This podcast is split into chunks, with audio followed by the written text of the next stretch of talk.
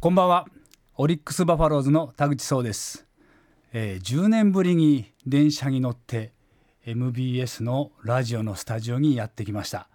えー当時と変わらぬえースタッフの皆さんの笑顔に迎えられて、えー入ってきましたが、本当に緊張してます。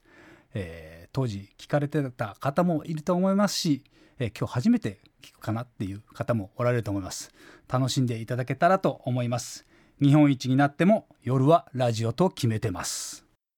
皆さんこんばんは MBS アナウンサー馬野正幸です、えーナイターオフシーズンの MBS ベースボールパーク日曜日週替わりのパーソナリティでお送りしていますが10年ぶりの復活あの当時もね、えー田口さんのつぶやきというか、まあ、1週間思ったことでスタートすると当時は「with 夜はラジオ」と決めていますということで火水木金日替わりで、えーパーソナリティがあー担当していたわけですけども2012年のシーズンですから10年ぶりになりますけども、まあ、今回は10年ぶりに復活ということで改めてご紹介いたしましょう今シーズン日本一に輝きましたオリックス・バファローズ外野守備走塁コーチ NBS ラジオ本当にお久しぶりです田口壮さんですこんばんはこんばんは。よろしくお願いしますよろしくお願いします。変わってませんいやね変わってないですかね。うん、緊張しますいねや。だってねいや声も変わってないし体型も変わってないですよね体型はね、ちょっとあの見た目は変わってないんですけど、お腹周りに脂肪があそれは一緒ですはいはい、体重計に乗ってしまうと明らかに出てくるっていうね。白髪もそんなにないいやし来てます来てます。でも髪は減ってないですもんね。髪ははい頭頂部見ますか。いやいや、全そうでもないですか大丈夫僕はどうですか。 大丈夫です。大丈夫ですか。 当時だから僕と田口さん、僕と田口さん4歳違うのかな。はい。ね、ですから、あー47歳と44歳でやってた2人が。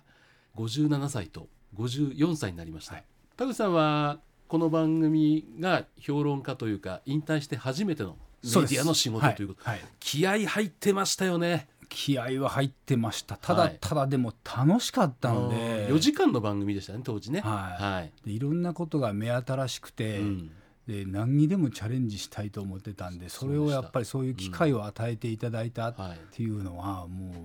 う僕にとってはラッキーでしかなかったですしえー感謝しかないですよね。あの後々ですね、はいあのちょっと奥様と僕お話しする時があって、はいなんかの時にお食事に誘って、はい行く時に今日田口さんお借りしますみたいなメールをしたらはい NBS は俺の原点だっつって喜んで出てきましたっていうのは聞 いてねあありがたいなと思って、はいはいうん、そこはでもうん一番最初にあのこういうオファーをいただいて、はいでそこで喋るということをうん全く野球界の時は現役の時はやってなかったはいことですしそのええ喋るということに対してそのインタビューすることもそうですし、うんうんその何かを見て喋るっていうこともそうですし、一から全部教えていただいたと思ってます。 2012年のナイターオフですから2012年の10月から2013年の3月まではい半年間火曜日のお夕方4時間放送したんですけど「with 夜はラジオ」と決めてます、いろんなコーナーがあったんですけども覚えてますよねコーナーのタイトルを聞けば大体覚えてると思いますよ。田口壮の星印、ありましたね、うん、ニュースを見ながら、はいそうですそうです、はいでまあニュースを切るではないけどもそれについて思うことを結構そう語でっすて、ねね、興味を持った3つぐらいうんのそうですそうでこすとを喋ってましたね。はいあの当時夕方のテレビで「ちちんぷいく」ってはいいう番組やってまして、そこのディレクターも担当してた佐賀ディレクターという、まあ、僕の同期なんですけど彼が「ちちんぷいぷい」で鷲見さんも見てるあの星獅子どれ選ぶかっていうのをはい持ってきてね、そうですねの中から選んでっていうのがあったのと、あとは「スポーツ深掘り It's World Wide Sports So Cool」はいそれも覚えてますね。 「So Cool」って言ってねこれいろんなスポーツの話をその日のニューススポーツニュースを取り上げたりとかしましたかね。そうですねそこは、はいうんしましたそれから今週の喜怒哀楽、喜怒哀楽ありましたね。うん何喋ってたかな。だからこれをいつももう1週間かけてそれこそあの森保監督じゃないですけどノートはいネタ帳はいに書き留めてそれで喋ってましたよ。まあ、木の時もあればどの時もあるし、うん愛の時も楽の時もいろいろありましたけども結構書き留めてしっかり喋ってたって僕も偉そうな上から目線ですけい やどいやいやいやうんやってましたねそれから「ザ仕事人ザ仕事になりましたね。」 はいいろいろ表現しづらいのもありましまたあ、あよりね。ましたラジオで難しいのもありましたし当時出だした頃のマダムシ ンコさんがいらっしゃったりとかねあそうですね。はいね結構あの時いっぱいいただいて、そうです。ね、今や京セラドームのあのバックネット裏の看板とかあ、はいダグアウトの看板もダガードもそうです。ねマダム新子マさダん、おムシン世コ話さんになってますそん。なはいつながりがね、当時もあったりしてそれからあの見ますと人生損する映画のコーナ映画のコーナーありました。楽しかったですね。いーでそこでいろんなこう試写会を見に行って、はでそこのタレントさんとインタビューしたり、い。はい。その映画の広報マンあそのうです女性も来たりね広報マンあがそ来うてだありましたね。でそういう映画の話をして、はいありましたありました。あのインタビュー取りに行ってはい、取れ高少ないとかっていう言われた 言われました映画の話してくだ さいとあかってーはいいうはいはいはいはいはいのがあったりしましたね。うんはいでこの番組もやりながら当時の神戸マラソンにチャレンジしたりとか、はい。い、ろんなことやってましたよね引退してすぐのシーズンって、そうですね。いろんなことをやらせていただきました。はい。はいまあ、10年ぶりに今回お声掛けしたんですけども、はいどうですかラジオって普段聞いてます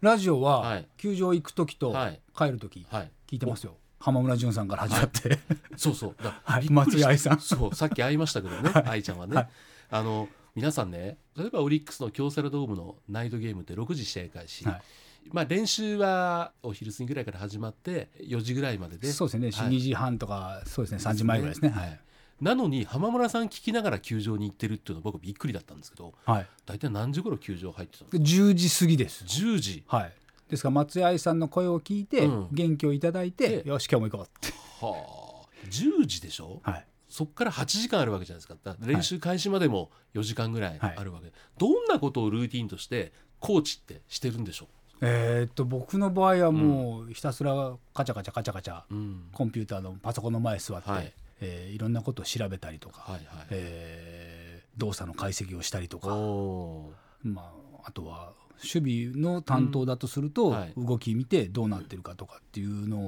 もう一回チェックしたりとうかんっていうのもありますし走塁もそうですし、はいですあとは癖とか、はいっていうのを相手の癖とかっていうのはなんかないかなって探したりとか、はいはいはいカウント別の傾向あるかなとかって数字を追っかけてみたりとはかいっていう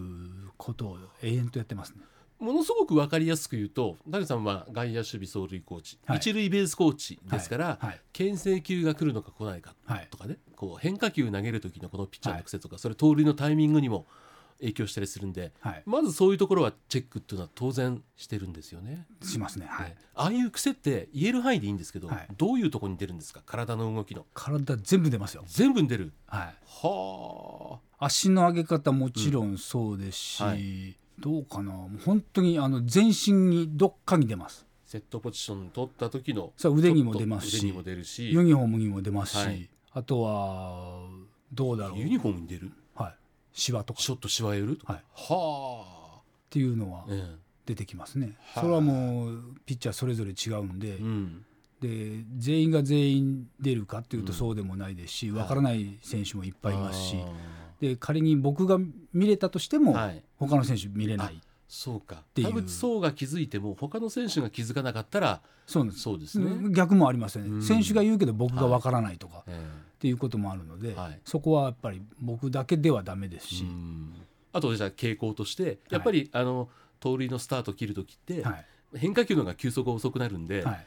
盗塁の成功率は、まあ、高くなるじゃないですか、はいそうするとこういうカウントでこういうボール投げる傾向とかはい、そういうのもそしっカかウンり見てトによってどうなるかっていう、はあ地道な作業ですね。そうですね、地道ですね。しかも僕現役時代そういうことをあんまりやってないんですよ。はい、それ前の番組で聞いたことありますよね。は癖とかじゃなく感性でい、そうなんで来す。たボールを打つっていうことを言ってたのすごく覚えてるんで、もう打つ方は特にそうですね、はい来たボールをどうやって打つかで、うん打てなかったら自分の技術を上げるっうんうんていうんうううんことばっかりやってましたし、はい塁に出てもピッチャーの雰囲気とかで、うんあこの人フォーム投げるよねとか、あー雰囲気って一番教えにくいじゃないですか。そうなんで。ですしょ、はいうん、言ってみると左ピッチャーだと顔に書いてますとかっていう話をあの聞かれたことあると思正うん面です向けいどてね、ははいい、はいはい、うんこう顔を向け合って対峙するので、うん顔を見てたらホーム行くかこっち投げてくるファーストの方向へ投げてくるかは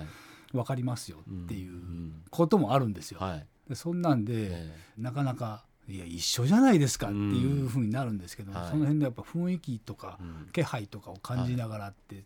むしろそっちにどうやったら自分を研ぎ澄ますことができるんだろうっていうことを考えてたんで、そっちのなんていうんですか癖とかの研究はあんまりしてなかったんはいはいですよね。はいはい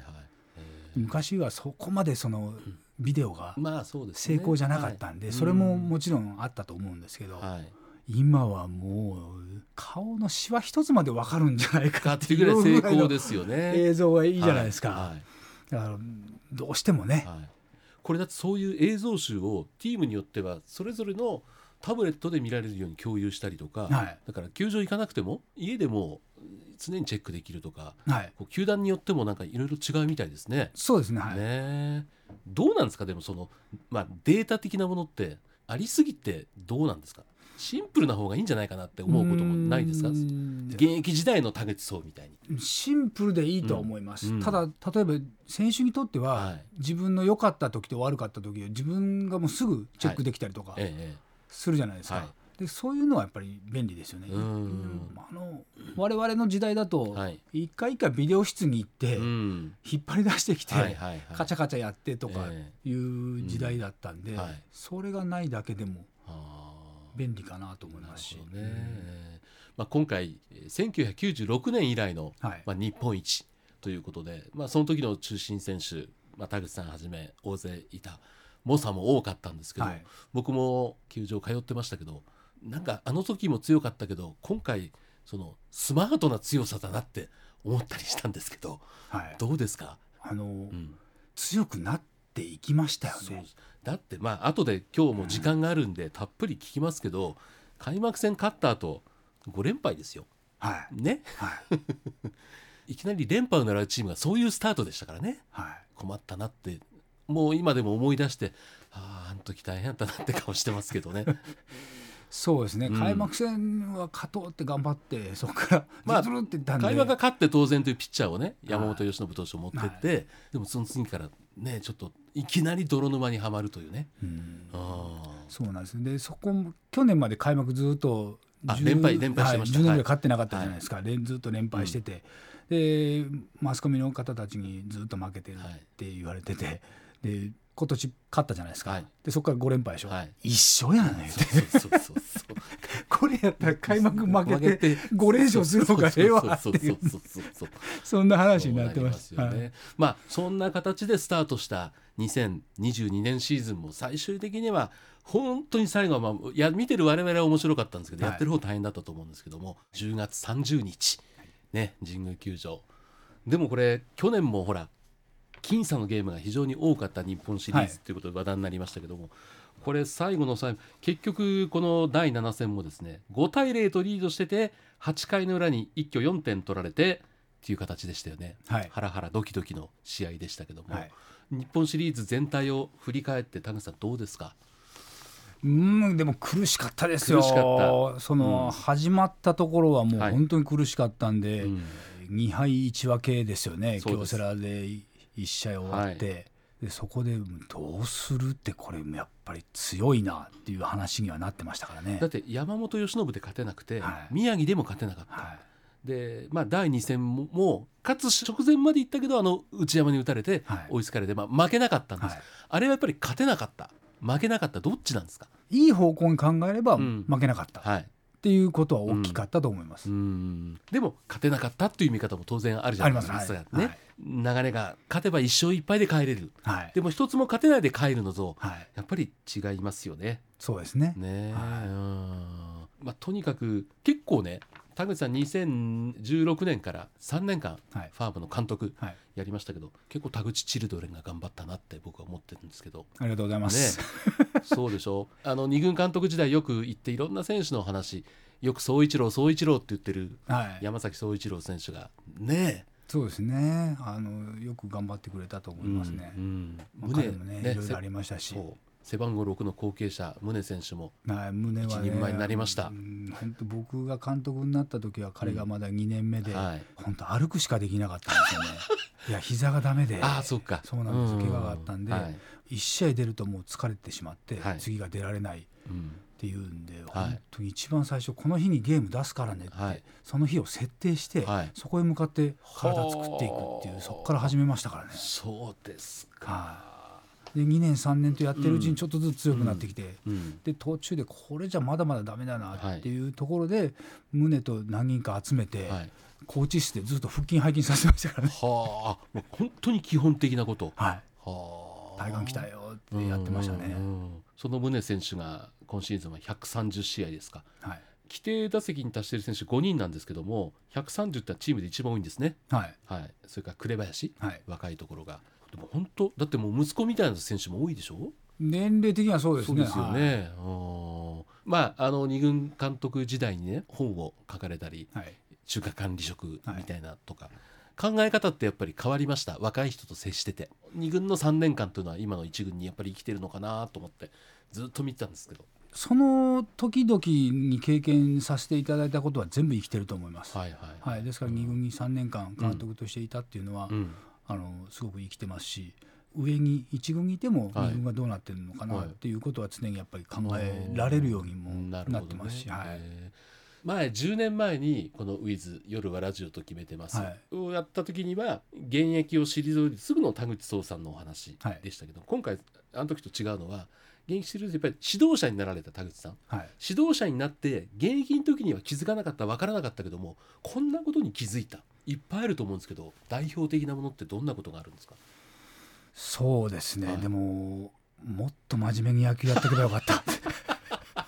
真面目にやってたじゃないですか。やところがやっぱうんコーチになると、はいまあ、バッティングコーチもやらせていただいたりとか、はいそうでまあ、した今は守備もやって走塁もやって、でいろんなところで動作解析とか、はいそのメカニズムとかはいっていうのを見るようになると、はいちょっと興味が湧いてくるんですよね。ほうそっちの方に、はいへえよりマニアックに、はいほで昔は感覚でやってて、うはいでまあ、ビデオを見て、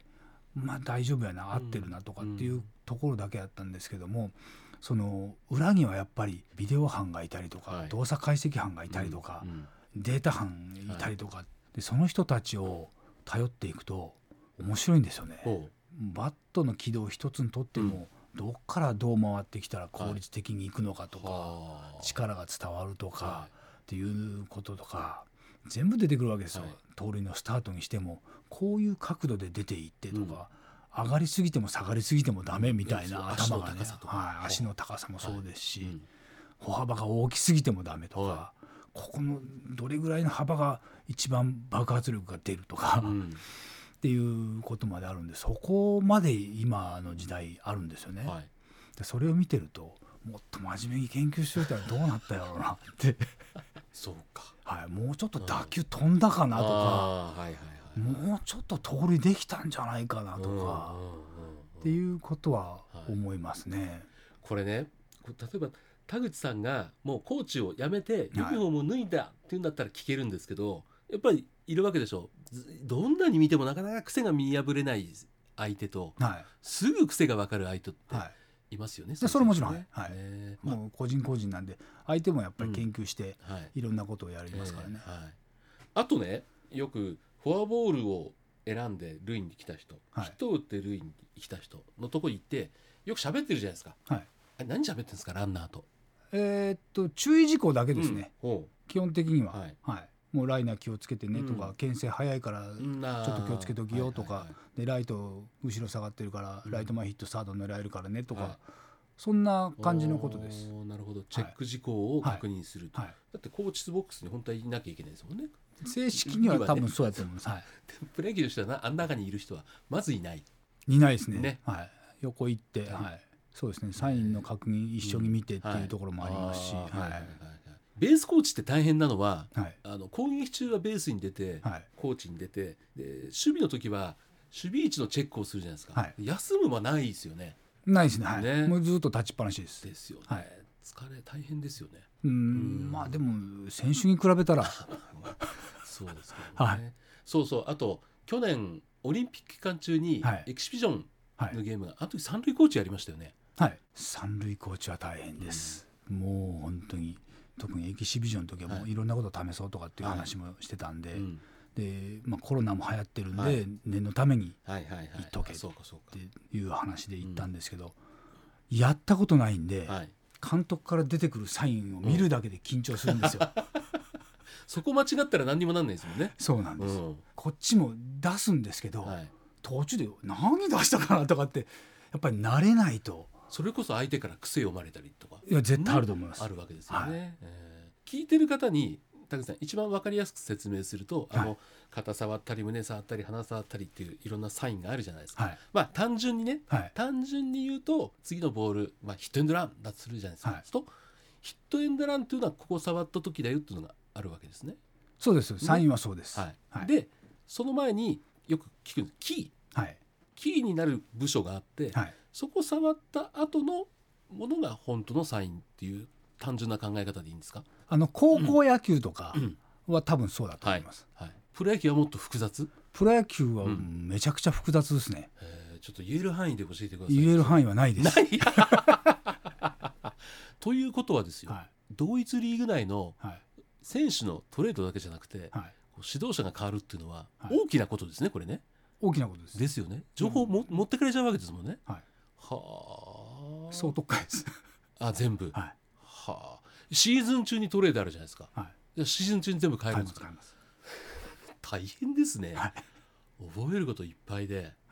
よくほらパ・リーグの場合その交流戦のはいセ・リーグの球場の9試合はいだけじゃないですかバッターボックス立つの、はいサイン見るの、はいピッチャー大変でしょ、そうですねだから、ねまあピッチャーは大変です、はいでピッチャーの場合は、うんえーサインは少なくしてああなるほど分かりやすいようにっていうのはは、はい、言えないこといっぱいあるんですね言えないことだらけですねね申し訳ないでいすやいいですいいですこれまあいずれいずれは来るあのユニフォームを脱いだ時にまたいろんな話をねはい聞かせていただいたらいいと思うんですけどもやっぱりちょっとその今シーズン最終的にはもう最終戦で優勝が決まるというはいそれもえ2年連続で優勝へのマジックナンバーも出ないという出てないですねそう本当に競った中ではい逆に言うとなんだろうプレッシャーかからいやプレッシャーかかってますよね特に終盤ねうーうんん9月はでもかかってますかかっ勝たたないとっていうあーそうかそうかところはありましたねで最後の最後もやっぱりうんプレッシャーはそうでしたね勝ったらチャンス出てくるっていうところだったんうんうんでまあ、最終的に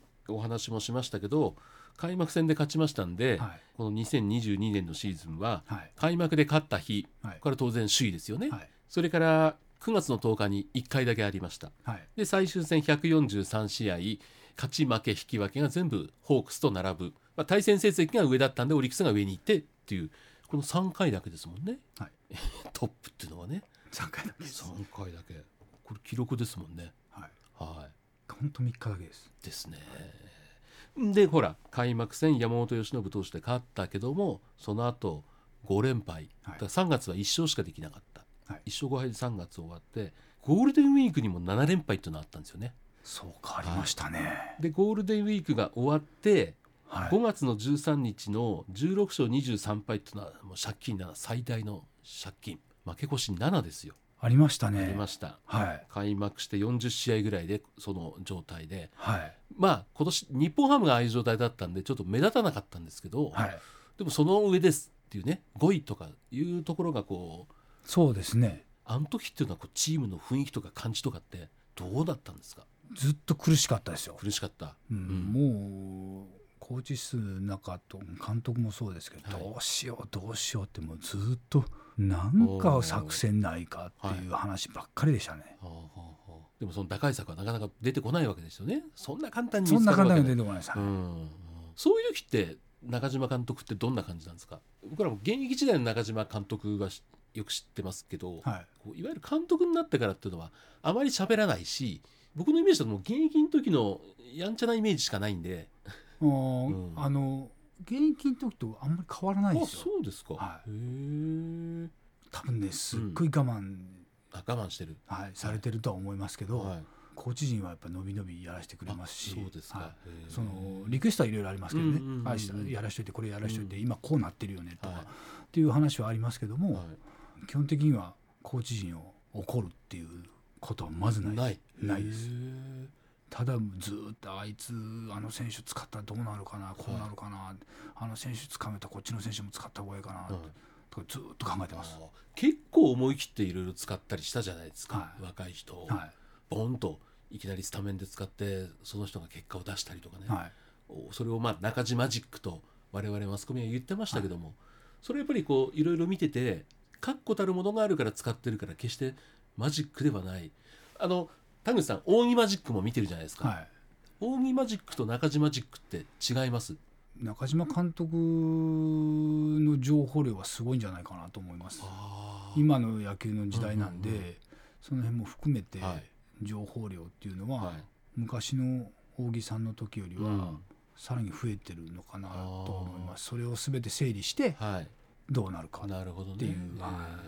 あの時もほらそのメンバーを固定せずに、はい当時もうパ・リーグは予告先発でしたから相手ピッチャーとの相性を中心に考えての打順っていうのを我々はい、理解をしてたんですけども今の時代ってやっぱりそこにさらに違うものが加味されてきてるわけですね。うん、それはあると思いますね。あーってことはだからいろいろあるデータ情報収集うーその解析能力はというのは今やっぱり指導者には求められてる。い、うん、だと思いますね。特にうちのチームはもう監督がいつも言ってますけど、総力戦でいくって、言ってますはいねうん全員戦力なんで、うんそれを含めて考えると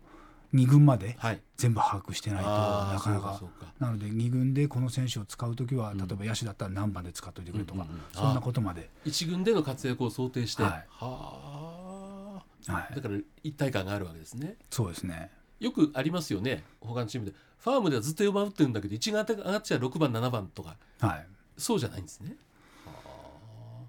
その辺はしっかりあの、うん小林二軍監督うとんうん連絡を密に取り合ってうんことはやってますね、はい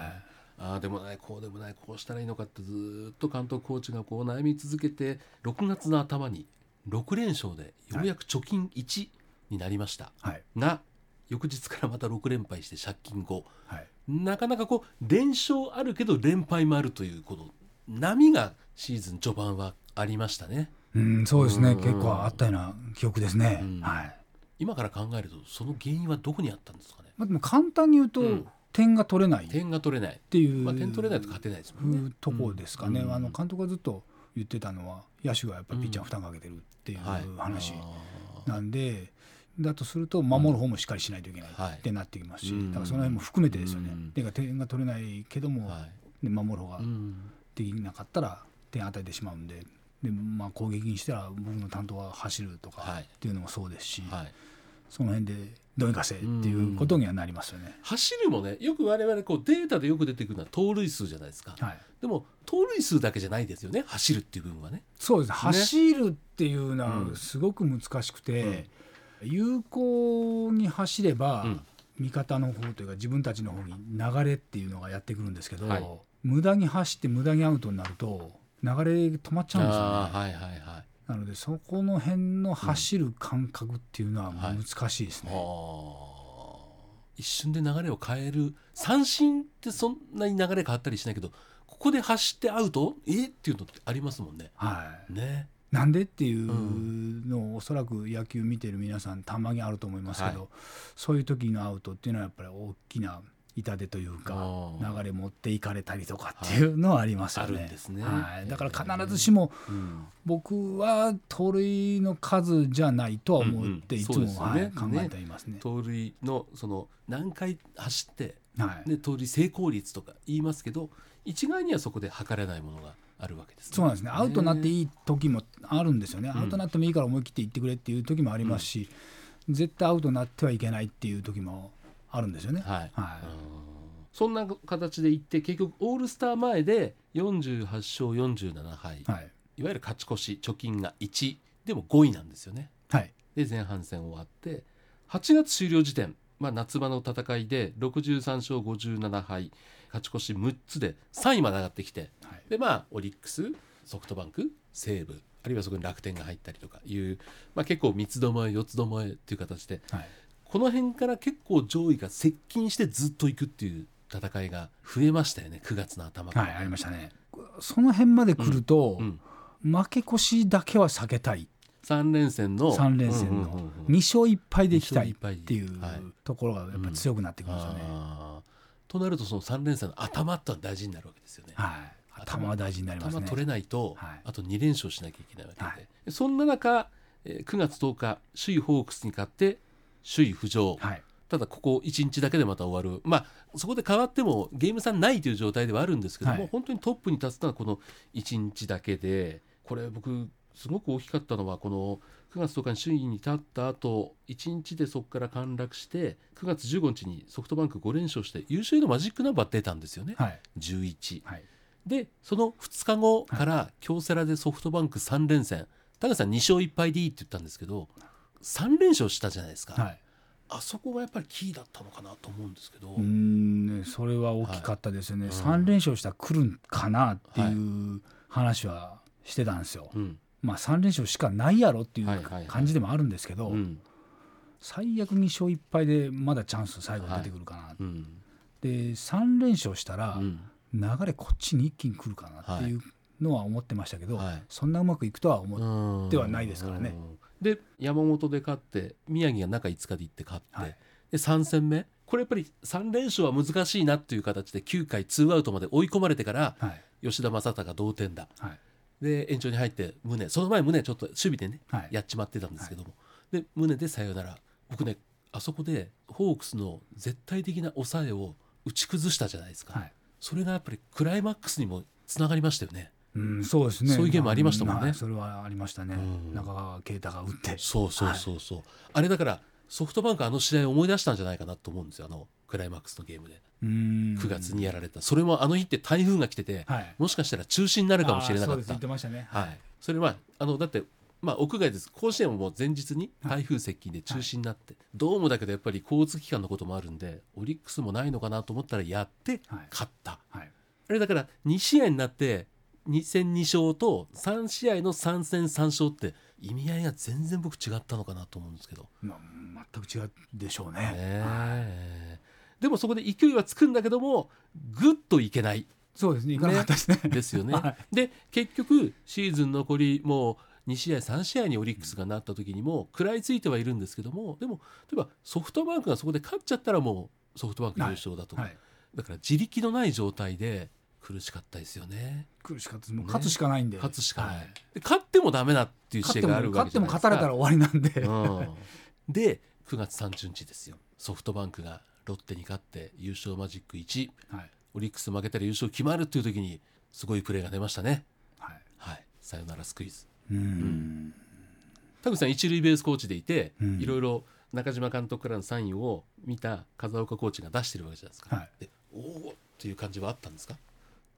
あれ僕記憶飛んでるあな飛んでますそんなことあるんですか、だってあの時に先にソフトバンク勝って優勝マジック1だよオリックスも負けたら今シーズンだ終わるんだよっていうのは、うんみんな知ってるわけですよね、はいベンチに情報入ってるわけですよねああで記憶飛んでるってことはやっぱり極限状態だったんですうね、ん、あのふ福田はがいそれを決めたのは覚えてるんですよ、うんあれどっちだったかな決めたのは覚えてる、決めたのは覚えてる、うんへえサインだったか自分でやったかどっちだったかなああはいはいはいはいはいたまにでもね、うん興奮状態になって、はい後から考えてあれどっちだったっていうのはいはありますありますありますはあ確認しておいてください確認しておきます まあでもそこでその日のホークスの優勝は阻止したんですけども、はい翌日もやっぱり向こうが勝っちゃったらマジックそ1うだでかすらっ はいていうところで負けるんですよねはいでオリックスが勝ってはい優勝するというなんだろうまあどっちかというと95年96年のあの時のオリックスの勝ちって結構早いうちからマジックが出てそうですねあの当時はそうそうそう9596が早かったですねはい勝ち方とは全然違いましたね。うんまあ、勝ち方としてはもう最終戦まで行くんで、はいこんなことあるいやいやっていそうですよ。う勝ち方ですからね。ねはいそれはほソフトバンクも思ってる、まだと思いますこんな負け方あるかっていう、はいでもなんかそこでものすごく野球の面白さうんこう一球の怖さっていうんですかは例えばホークスが延長戦で西武でホームランを打たれいた、は本当にその一球だけちょっと甘いところに行ってしまうとかいね、うんいうのが出てきたりとかそれはまあオリックスも日本シリーズであったりしたんですけども、はすごい戦い143試合やった後にまたクライマックスがあって、はい日本シリーズもうヘトヘトでしょ10月ってそうです10月やっぱりしんどくなりますね。ですよねうん精神的にきつくなってくるんで、はいまあ、僕たちも大変ですけど選手はやっぱり大変ですよね。ね、じゃあ,、はあのこの後クライマックスそれから日本シリーズ、はいその辺の舞台裏、いどう神経をすり減らしたか、ちょっとまたお聞きしたいと思います。お送りしています NBS ベースボールパーク日曜日日本一になっても夜はラジオと決めてますオリックスの外野守備走塁コーチ田口壮さんをお迎えしてお話を聞いてますけども、はい本当に田口さんこう聞きたいことは3月から10月までいろんな話があったんですけどもおまあ優勝したということで、えークライマックスシリーズはファイナルから登場一勝のアドバンテージはい、やっぱり一勝のアドバンテージって大きいですね。一生は大きいですね。ねはい、うん、精神的にも違いますでしょだっていうーきんなり0勝1敗から追いかける方は始まるわけですよね。そうですね、うんはいうんそれはそうだと思いまですす。よねはい、だからどうでしょう、まあ、結果3勝1敗で上がっていくわけですけども、はいシーズン中の終盤のああいうのに比べると、まあ、楽ではないんですけども僕らどうしても3勝1敗っていう数字を見るとあああ、そんなに苦労せずいったんかな、いやいやいや、これうん一個負けてると、はいガラッとローテーションが変わるんですよ。あはいはいはいはいはいなのでそこはすっごい難しいんですよ。このファーストステージを何勝何敗で上がってきて、はい日にちに余裕があったりとかすると、そこでローテーション組み替えるじゃないですか。はいで一勝のアドバンテージはあるんですけども、うんそこで次うちうちというか、うんファイナルから出てくる方ははエいースでいくじゃないでそすうか、です当然ファーストステージ行ってる方はエースじゃないんですよね、違います、これ落とすとはいガラッと変わる一気に変わるんですよそうですよねそうですよね、はうんなのでそこははい勝とうと思ったら、うん3つ一気にポンといかないと、はい4つ目5つ目ってなってきたら向こうのエースに当たってくるわけで向すよこうのファーストの頭に来たピッチャーがそうなんです出らよれるんですよね。はうんでそうなると、はい最後の方がガラッと変わり5ますね戦目とかになってくると、うんうんどうしても相手エース対うちの3番手とはか4番手とかはいっていう対戦になってくるんで、うん苦しくなりますよね。はいはいではいはいからくりとしては毎年そういうことになってるなとり思うんまですすよよはいね。はいなので早く勝たないと迎え撃ちはそうなりますよねって。いうことがあるので、はい結構プレッシャーはありますよ。ありますはいか。あーじゃあ最初一生のアドバンテージがあったんですけども、はいい、っぱいした時点でやっぱりそういうことが頭によぎるわけですね。よぎります。よぎるんだ。はいあー面白いですね。はい、一生って本当に大きなアドバンテージだなって外から見てるんですけど違うんだ違いますよ。違いますあるのは嬉しいですけどね、はいあの待ってる間って嫌なんですか待ってる間は嫌です。でそれこそさっきのデータ解析じゃないですけど、はファーストステージをはいソフトバンクとはい西武でやるわけじゃないですか、はもうなん画面に穴が開くほど見てもう今シーズン何度も見てる相手じゃないですか、はいでもそこでまたかなりのチェックを入れるんですかまあ、そこはあのそうでもない同じリーグなので、はいまああのスコアラーですとか、うんうんあとビデオの係の人たちははいもうしっかり見てますけど、うんまあ、僕らも試合の流れとかはっていう、まあ、調子の良し悪しいとか、うんまあ、外野守備コーチとしては、うんバッターの調子の良し悪しによってはい守り位置とかも全然変わってくるんで、うんその辺は全部チェックはしてますけどね。あーでそれが終わると、い、よいよ相手が、まあ、交流戦でしか戦わないはいセ・リーグからやってくる今年もヤクルトになった、はいまあ巷では村上をどう抑えるかはいっていうのがあって、まあ、95年もオリックスヤクルトで、はいあの時も徹底的にイチローさんが封じ込められましたよね,、そうですね,はい、ねだから逆に村上をどう封じ込めるかっていうことがあポイントかっていろいろ言われてましたけど、はい始まる前に田口さんはオリックスヤクルトの日本シリーズはい2年連続、はい、ポイントってどんなとこだと思って考えてましたもうでもオリックスの投手陣はい対ヤクルト打線っなるほど、ていうイメージうです。ん、明確ですねそこはね、はいうんなので、はい僕の仕事としてうはん必死に守るしかないっていう そうなりますよね、はいうんというイメージはいで、したね。普段こうそんなに慣れてない神宮、はいそれも狭いじゃないですか、はい難しいところってあるんですか守備位置の指示とか屋外であるというところとかうーうんんその指かさむしとか示とかっていうことに関しては、うんまあ、外の球場はもちろん、あのやってるので、はいあのフライ取るとかそういうことは大丈夫ですけど、特に神宮はそのマウンドからずっと打ち下ろしよく言いますねはいはい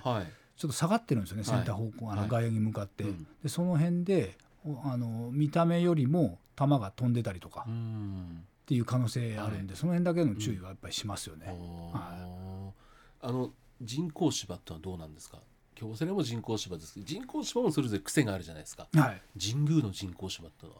どんな感じなんですかまあ、そんな変わりはないです、あのーもうそこはノック打ったら大体慣れてくるんで、うん跳ね具合とか、うん進み具合とか、えー曲がり具合とか、はいっていうのは、はいあのある程度ノック打ったりとか、うんえーバッティング練習の打球受けたりすれば分かるのへで、えそこはそんな時間はかかんないですね。なはまあ去年と一番大きいのは寒くないってとこだったのかなって まあそれでも涼しいですけどい、はい、去年の11月あの極寒のナイターに比べれば そうですね、あのーホットモットでやった、 最後ねはいはいあれに比べれば全然、まだ半袖でもいけるぐらいいけるぐらいでしたねはい感じでしたからね。はい、でそんな中で、えーエースを立てて、はいまあまさかのアクシデント、はい4回3分の0でマウンド降りてホームラン3本打たれて、はいえー初戦を落とすやっぱり山本で落とすなおかつ山本が途中降板してアクシデントっていうのはチームに重くのしかかりました、うーん負けてしまったことよりも、うんえーもう投げられないはいかな、うんうんうん、どうなのかはないっていう状態の方が嫌でしたね。そっちですよはね。いあーそのまあ、終わった瞬間我々も分かんないんで、うん次いけるのかどうかはいはいはいっていう、そっちの方が心配でしたね。なるほどね。は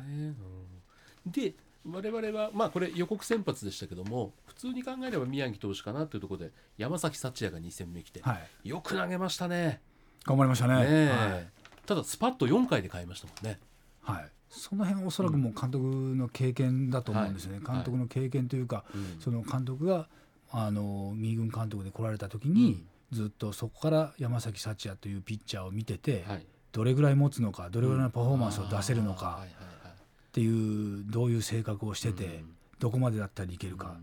ていうとこまでうんうん全部理解してるんで、なるほどね、はい、おそらくもう買い時は決めてたと思いはいまはいす。はい、これあの通常のリーグ戦だとね勝ち星つけてやりたいとか言って、はい5回っていうのは一つポイントになると思うんですけど、はい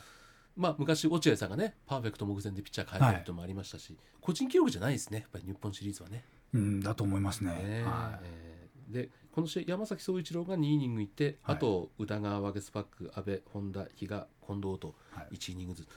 ピッチャーいますもんね。い、うん最後の方でやっぱり揃ってきましたね。ですいや確かにそうですよね、はいリーグ戦のねうんはいはいそこまではなかなか試行錯誤しながらはい、これでも武さん3-0で勝てると、おまあ、誰もがファンは思った中での、まあ、まさかの同点内山に打たれる、はいやっぱりがっくりですかさっきも勝てなかったのか負けなかったのかって話を聞いたんですけどはい勝てなかったってファンは見てたと思うんですけどうん、そこでど前向きになれるかどうかなんですかやっぱり。そこはあると思います、うん結局4勝しないといけないんで、はい、負けなければ相手に勝ちつかないじゃないですか,、うんそういう考え方をすれば、うん負けなくてよかったねっはいていう考え方になれれば、うんまああの1試合やっただけはいってはいいはうい、ああそうか、ことうにん、なりますから、なるほどね、まあ、その時点で、まあ、京セラ帰ってうん、一個かまず勝とうって1個勝とうっていう話には監督は言ってましたね。というものの京セラ帰って高橋宮城という2人のピッチャーで試合が始まるんですが、はいその1個勝とうがなかなかこれ結果的に7対1という日本シリーズ7試合行われた中では、はいこう一番オリックスらしさが出なかったゲームでしたねうーん8安打1.9残塁、うーんですねね、それも1、2戦で全然当たりがなかった山田にやられたというねはい山田3番打ったんで山田を1番に上げてきてその山田がキーになったという、そうですねやられましたねやらねれました。はさすがに0勝2敗1分けい、はい、重くなりましたでしょ重いですめちゃくちゃ重いです 重いですよね、はいもうそれ終わってそのゲーム終わった後に、はいさあどうしようっていう話にコーチ室で監督がなってましたね、はい、でただ打てる手は全部打とううんという話とあとは一つも勝てずに終わるのも嫌やなうんっていう、なあところで、なんかでもそんな雰囲気もありませんでしたはいねいやありましたありましたなでのすよでねとにかく神宮行こうっていう、ことは監督言ってましたね、うんうんうんは神宮行くためにははい1個でいい、いはいという中で4戦目石川と山岡という試合はい1対0はいしびれましたこれは田口さんうん、これはでも山岡頑張りましたね。ですね、は4回3分の1はい無失点5安打打たれましたけども,、はいもうしっかりと抑える1対0ってやっぱりやってるのはきついですよねきついです。一番ねピッチャーも、でもこの時にもやっぱり5回の途中で山岡から宇田川にスイッチしてしっかりと結果出してうんでこれイニングまたいだんですよね宇田川もねはい、また、はい、で山崎総一郎も2イニングいっはて最後、ワゲスパック、はいこう後ろのピッチャーが1イニングだけじゃなくてこうまたげるっていうのも大きかったのかなとうんそうですあのそれも含めてでも、えーファームの時かはらい宇田川先発させたりとかはいはっいはい、ていうことも監督はやってますんで、うん、その辺は全部監督の準備万端だと思います。あーこの日のためにはい、みたいなできるようにはってあその辺うのん多分監督のはい腹のくくり方が1-0になったと思うんですよ。あーあの結局山岡先発して、うんまあ、こういうゲームではいなかなかその5回までうん行くっていうのはしんどいっていうことはうん監督も経験済みなで、るほどはいまあ、現役時代からずっとキャッチャーやられてますから、うんビッグゲームになればなるほどピッチャーは球数よりも精神的に消耗していくとか、っえていうことも知ってますえし、はいでその中でおそらくもう誰で勝負をかければいいのかっていうことも全部頭に入れた上で、あ宇田が言ってるんですよ多分、あなるほどね、はへえい、全部用意してると思います。全部だから活躍の理由はあったわけですね。で、えー、一つ勝ってもうだから全然気持ち変わってきますでしょ神宮でにと戻りれあえず、るんだはい、とりあえず1個取ったっていうのが変わりますね。ですよはいねで第5戦これなんですよ吉田正尚の最後のはい一振り大きかったですねあれもね。うーん大きいんですよ、ん、ただその前、中川ですよねああはいはいはいはいはい、三振してますよねそうですよね。ここがやっぱりね、うんあの中川の頭のいいところでおう下手にいらんことしないっていうああそうかそうかこの時振り返るとはい9回、代打足立がフォアボールに出るわけですね。はいで福田が送りバントでランナー二塁で西野があーヒットを打って。はい、変なことをするとダブルプレーとかそういうのもあったりすそる。うなん一塁空くじゃないですか、はいそれを避けるために、うん中川圭太は三振でもいいと思ってうんなるほど打席入ってるはずなんですよ、一塁空いたら当然吉田正尚は避けられますよね。敬遠ですはあ。変に自分で決めようとしないで。はい、もう行くんだったらホームランです、はいはい。 ホームランから三振でいい場面。はい、で一塁はもうどうして絶も対上げたらダメ。うん、詰めた状態で吉田正尚に回したいっていうところでそれをちゃんと頭に入ってるんですよ。なるほど。だからここはねあの打った吉田正尚もすごいですけども、うんはその前の中川圭太の三振は、はい僕ははい。よう考えたな、あーって普通三振は褒められないんですけど、はその辺がさすがい、もう割り切って入ってるんですよ。ね最後の PL 戦士。うん野そ球こはねが分かっ、うてるん、思いますね。僕がアメリカにいる時に、アルバート・プホルスの前を打つことが何回はいかちょこちょこあって、必ず一塁ベースは埋めた状態で回せ、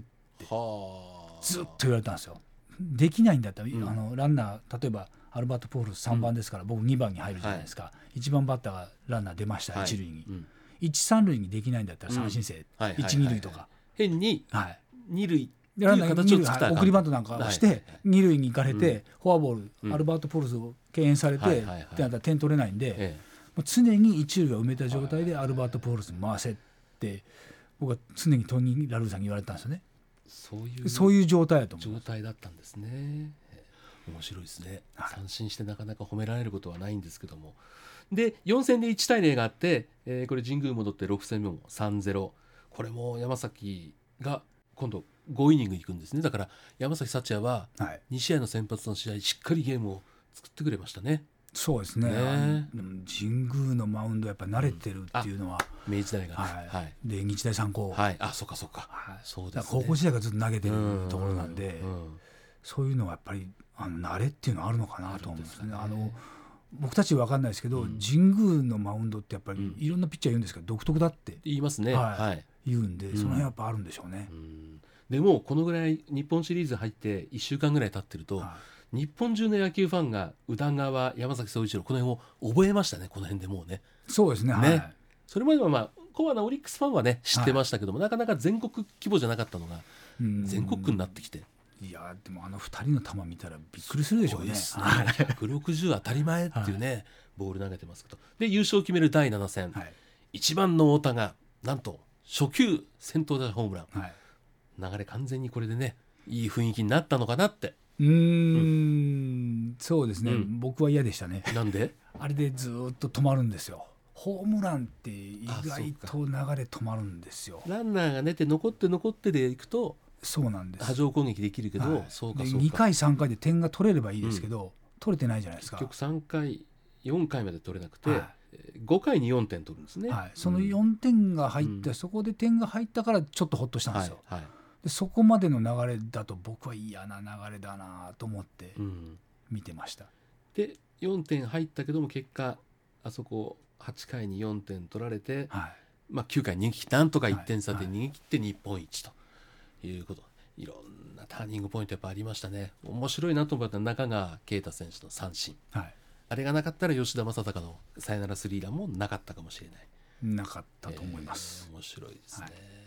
そんな話は中川選手としたんですか終わってからしてないですしてないはいちょっと反応見見てきておこっそり教えてくださいわかりました、はいはい、一応担当外なんで、ああ、そうか、あ、そう、そうですね。そうそう、田口さん、外野守備走塁コーチそうなんですよあんまりそこ口出すのも、はねい、難しいところじゃないかなと思うんですけども。あのー、そう、ちょっと吉田選手がはいメジャー行くことになりましたので、はいメジャーの先輩からも、ちょっといろんな話をお聞きしたいと思います。はい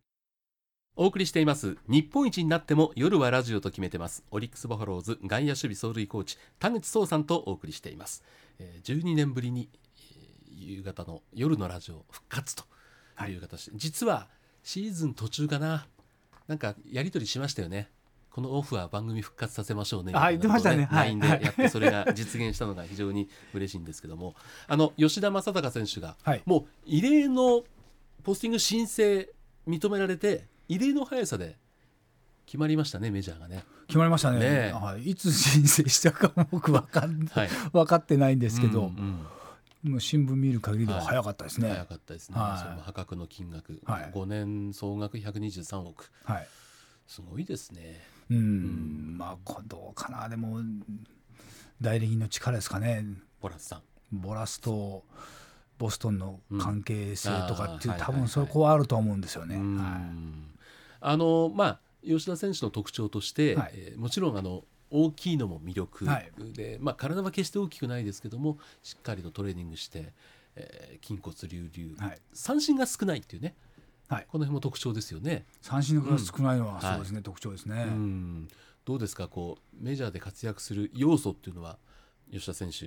で要素はもううん、十分、十分、ははいいはい、あります。ただやっぱりこうその要素は持ってる、はいじゃあそれで結果を残すためには元メジャーリーガー世界一も2回の田口壮さん何が必要なんですか実際に行ってみてうーんどうですかねでも環境に慣れることはもちろんそうですけども、うんはいおそらく、えー今までとちょっと違うようなうん、感じの球になってくるんで、うん、若干球が速かったりとか、はい、動いたりとか、うん、ということにはなってくるんですよねあーでそれに対して微妙なズレが出てくるんで、うんそこをすぐアジャストできるかどうか,、はいそのアジャスト能力とどうですか見てていやあると思います吉田選手そこはありだかまらすそこで慌てたりすると、うんちょっと頭の中がぐちゃぐちゃになってへしーまうんで、あーはいはいあの大変なことになりますけどもあれやっぱ故障ですかね結構腰あれ入団1年目もすぐ腰そう故ですね障ではいはいファームスタートでしたよね田口さんのところでスタートして、そうですねそこはちょっと心配なのかなとは思ったりもしてるんですけど、まあそこの辺はうんおそらくケアしながらいけるとは思うので、うんうんあんまり僕は気にはあしてないそうでですすね。か、はいはいじゃああのメジャーの話聞いたついでにですねリスナーの方からのメッセージもちょっとた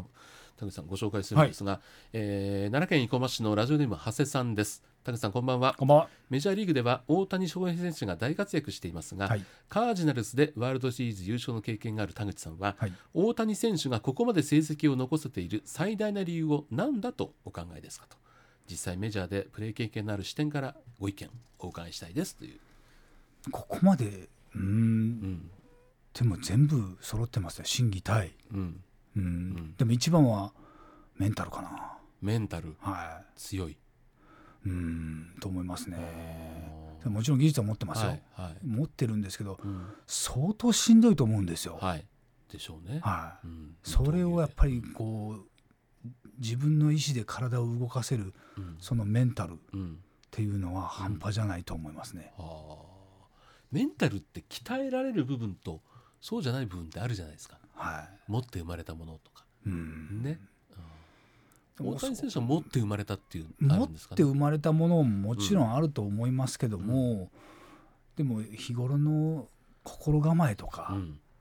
ていうことがあーあるような気はしますね。その僕彼の全てを知ってるわけではないので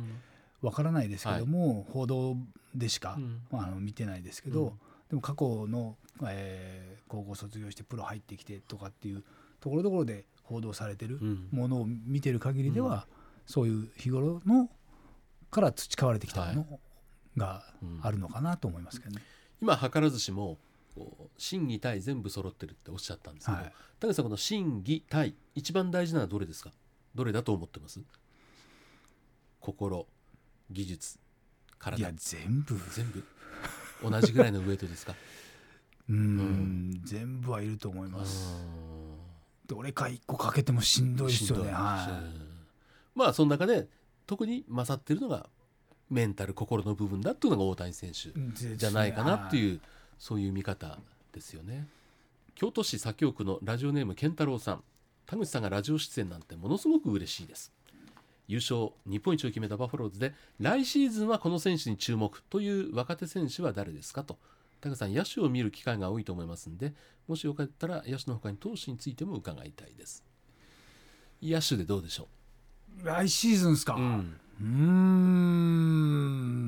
んこの選手っていうのはなかなか難しいですね、うんはただでも今2軍で、はい僕は担当外野手なんで、うん二2軍の外野手で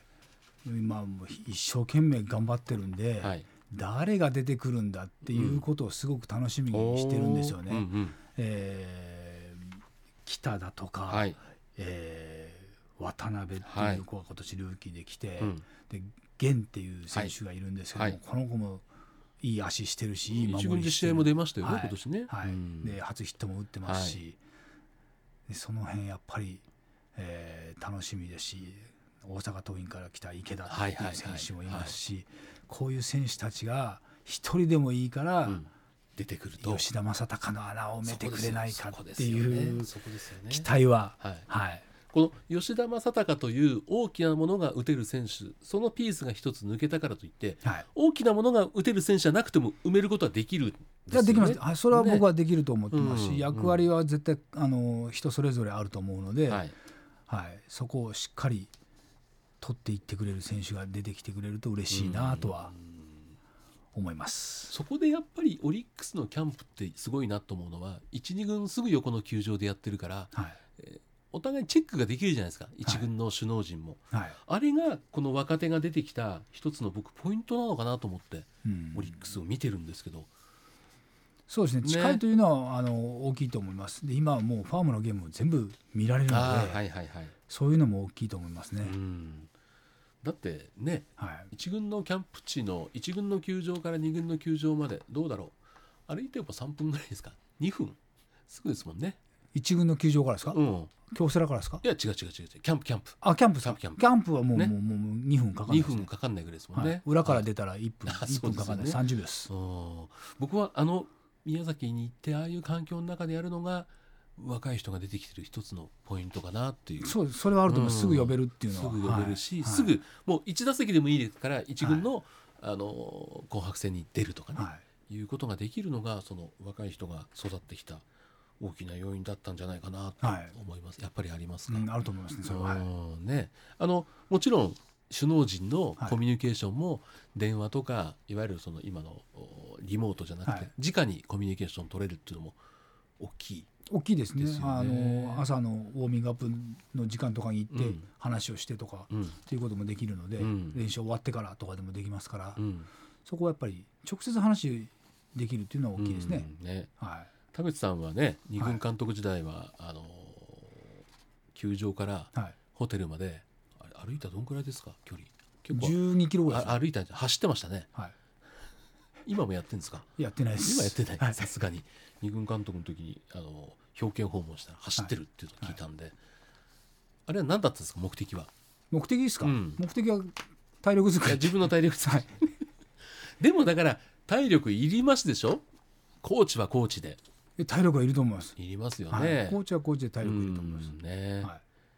宝塚市のラジオネームドリームボールさんい、はい、リーグ優勝と日本一おめでとうございますとありがとうござい日ます本シリーズ現地で見たかったんですがチケット取れなかったんで全試合テレビで観戦しました最後ワゲスパック投手が三振を取った瞬間は思わずテレビの前でガッツポーズ本当に嬉しかった最高のシーズンをありがとうございました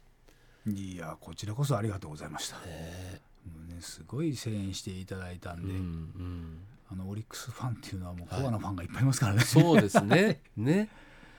なんだろう。その同じ在阪でも、はい阪神ファンとオリックスファンってこう全然違いますね。うーんうんどうなんですかねその辺ちょっとわからないですけどうんも、はい、熱心なファンの方はやっぱりいるんで、うんそこはやっぱありがたいですよね。でファンの方ってやっぱり正直なんでそれこそ開幕後なかなか結果が出なかった頃ってちょっとこうお客さんが寂しいなって時期も正直あったじゃないですか。はい、でも勝つと本当にあの5階席まで全部360度埋まるっていうねファンって正直ですね。実はそれはでも仕方がないと思います、ねそこはうんねあの勝ってるチームはやっぱりはいそういう勢いを見たいでしょうし、うん勝つところを見たいでしょううし、んでも逆に選手もそうやそうやって球場がいっぱいになって、うんどこ見てもお客さんが入ってるはいその一つのプレーに対してのうん声、声援が大きいっていうのをやっぱ経験すると、うんいやこういう中でやらないとダメだってなりますそかうらね。ですよねそうですよはい、でねも。その、うん、お客さんというか声援がうん選手を育ててくれますよね。はいはい本当に終盤はねぎっしり詰まって日本シリーズもそうでしたけどもうん育ちましたね、はい選手がねあ。のでも本当にあのファンの方たちがうん球場足運んでいただいてうん声援を送ってくれたんで、ん選手がどんどん成長はいしたっていうか、うん、強くなっていったなっていう印象は受けま僕すもね。中継行っててあの160キロ連発のピッチャーのボール見てるだけでも価値あるなと思って見てましいやた。魅力ありますね、は見てたら横から見てても速いなでとす思いよますね。どはいんだけ出るんだろうと、はいで本当に当たり前になったじゃないですかもう今160キロ投げるはいだって宇田川投手ま、はいっすぐ160はいフォーク140ですよはい田口さん時代140フォークってなかったですよね。元気100えっ、とイラブあーそうだ投手がいてあはいの頃は145キロぐらいのフォーク投げてましたでねすねはいでもそんなにいなかったですももうん本ね当。稀です彼イラブ選手ぐらいです。今、はい当たり前になってきましたね。そうです何が変わったんんですかそこ。どあどんだけスピードがこんだけスピード上がってきて、うんフォームのメカニズムなんですかね。うんもちろんそのメカニズムもそうですしトレーニングの方法が変わったりとか、うんあああとは、ね体も大きくなってきたりとかうっんていうこともありますし、うんどうかなあとは食べ物とかも変わってるんじゃないですかああそうか。はあとほら今年で言うとこう山崎総一郎選手もそうですけど、トミー・ジョンやった後、はいリハビリしっかりした選手がこうまたスピードが出てきたっていう。はいトミー・ジョンから復活して剛速球ってピッチャー結構多かったですよね。いそうですそうね今でもあれですよもうアメリカでは、うんトミー・ジョンは当たり前うんはいっていう時代なんで、うんそのもうトミー・ジョン込みでドラフトしてくるっなるほどはいはいはい、ていう、うんで基本的にはうんいつトミー・ジョンをするかっていうことまで考えてドラフトを取ってきたりとかしてるような状況らしいんでそれを考えると、うんそのトミー・ジョンの手術が難しいものではないって、うむしろ当たり前で。うんその金属疲労が出てくるのは当たり前、それが修復できるのも当たり前、あっていう時代なのかなっていう気はしますね。ただやっぱり出てきた戻ってきた人たちの、はいその終わった後のリハビリっていうのは相当過酷だったんじゃないかなっていや大変だと思います。一年半ぐらいかかりますからね。ですよね投げられるまで。うはん厳しいですよね、ははいおそらくもう最初の頃はね本当投げられるようになるのかな、治るのかなって不安があるでいしょううねところからだと思いますからねうん。うんまあ本当そんな中でこう戻ってきた人たちはいが結果を出したっていうのは本当に頼もしく見てましたけども、和歌山市のラジオネームなあちゃんは講師として支えた田口さんこのシーズンオフ真っ先にしたことは何ですか激動のシーズンだったんでゆっくり休めていれば幸いですオフ最初にしたのは何でしょう神宮で優勝決まったから、はいえー翌日移動で帰ってきてはいで、まあ、ご自宅へ戻るはい。でちょっとオフがあって、まあ、秋の練習が始まるわけですけど最初にしたこと何だったんですかウォーキングです。体休めてないじゃないですか。いやう体力がん、うやんっぱ落ちるんですよね。はいはい。ノック打ってるんですけど、うんうん走ったりとかしないんで、はいその辺のうん。体力がどんどん落ちますし、うんいくらノック打っても脂肪はつくんですよ、はい。でそれがなんかだんだん嫌になってきて、あで体重計に乗るたびに、えー内臓脂肪いくつですとか、ーうん。今出てますから出てくるじねゃないです。かはい。それをなんとか減らしてやろうと思ってで走る体力うがんなかなかないんですそようで今すかはい膝も痛いし、うんうんうんみたいな感じになってて、うんうんなのでまず歩くとこああなるほどね、あれですよねバッティングコーチと違ってベースコーチで立つからある程度やっぱかっこよくないとって意識ありますでしょ、まああの太りたくはないっうん、ていう意識はあります。ですよね、はいそこですよね最後の質問になりますけどもお堺市のラジオネームゆうさんです、えー森選手 FA ではいライオンズから来ますけど、どのような活躍期待してますかどのようなですか、うんもうフル回転でお願いします。入ってフルスイングではい、どこまで飛ばすかはい、でもそれを見に来るファンもきっといるとで思うんもですちろんよねそうだと思います。あの今までの彼のスタイルうんで、あのえやってくれたら、はいはい、豪快なスイングみたいですし、ですよね、はいえー実は盗塁もできるし、面白いですよね、はいはい面白いですよねどうまあ最終的に使うところは、まあ、中島監督の考えなんでしょうけど、はい DH とかキャッチャーとかどんな割合なのかなとすすごく楽しみ、まあ、キャッチャー1人減りましたからはい、楽しみですね楽しみだったのは楽しみだと思います。まあ、でももうね彼ぐらいの実力がある選手が来てくれるんで、活躍することは間違いないでしょうし、ですね、はい何かまた一つブ僕ームを巻き起こしてくれるのかなっていうね、はい、僕は楽しんでみますよ、楽しみ 横から横 から。はいはいまあ意外とまあさっき言った走れるっていう話も出ました好きでありますからね。はいね、あの細かいこともできる選手だと思ってますんで、はいね、楽しみにしたいなと思いますけども本当に田口さんこう野球のおじ話は尽きないんですけども、はいそろそろお時間も近づいてきましたんで、あらね、とにかくあのいただいたメッセージかなりはい紹介しましたんで、田口さんどうもありがとうございました。とんでもないです。ありがとうございました。えーお送りしてまいりました NBS ベースボールパーク日曜日日本一になっても夜はラジオと決めています田口壮さんをお迎えして、まあ、12年ぶりに With 夜はラジオと決めています復活版まああの本当にまああの時は4時間の放送、はい今日は1時間半ですからそんなに時間は取れずに、まあ、野球の話に終始してしまったんですけども、おー楽しいですかコーチは苦しいですかやーしんどいですか楽しいこともありますし、うん苦しいこともありますし、うんただまあでもやりがいはありますよやね。りがいがありますね。で、あの選手が成長していくん姿を見てると、うんやっぱり幸せですよね。ですよね、うん、やっぱり結果を残してくれるのが一番こう報われたなっていうところですよね。まあそうですね。結果残してくれたらそうですし、まあ結果出せない選手とはいね、一緒に悩むっていうのもうんまた楽しいですし、ね、はい二軍監督時代に田口さんにお話聞いたんですけども、まあ、メジャーに行ってましたんで英語もということで外国人選手とのコミュニケーションも非常に考えてはい。やってらっしゃいましたね。なんだろうまだ年齢的にああでもそうか選手の親ぐらいになってるところもあるしお兄さんじゃなくなってますねもうね。でお兄さんではないと思います。ねはい。もううんもうお父さんっていう感じだと思いますし、はい。うんまあ、バッティングコーチもやり外野守備もやり、はいまあ、田口総ファンを代表して言うと、まあ、いずれは監督として僕はタクトを振ってほしいなって思ってます。うーん難しいこと言いますよ ね。見てみありがとうございます見てみたいですよね。やっぱり田口さんもおアマチュア時代からいろんな指揮官の下ではい。現役としてコーチとしてやってきたんでいろんな引き出し増えましたでしょ引き出しは、はいうんあのいろいろ増えてますし、はい今もでもあの中島監督のもとでやってるのはめちゃくちゃ楽しいですし、うんすっごい勉強になりますし、ははいいでもね永久に中島政権というわけではないんで僕はその後田口そうと思って、はい、僕監督がどうのこうのじゃないですよはいいずれ代変わるわけですから 本当に僕はそれ楽しみにしてます。ありがとうございます。ははいい、あの改めて NBS ラジオに出ていただきましたので、はあのリスナーの皆さんに来シーズンに向けての抱負メッセージお願いします。はいあのまあ、なかなか3連覇っていうことはね、うんあの難しいっはい、て言われてますけどもやっぱりそこを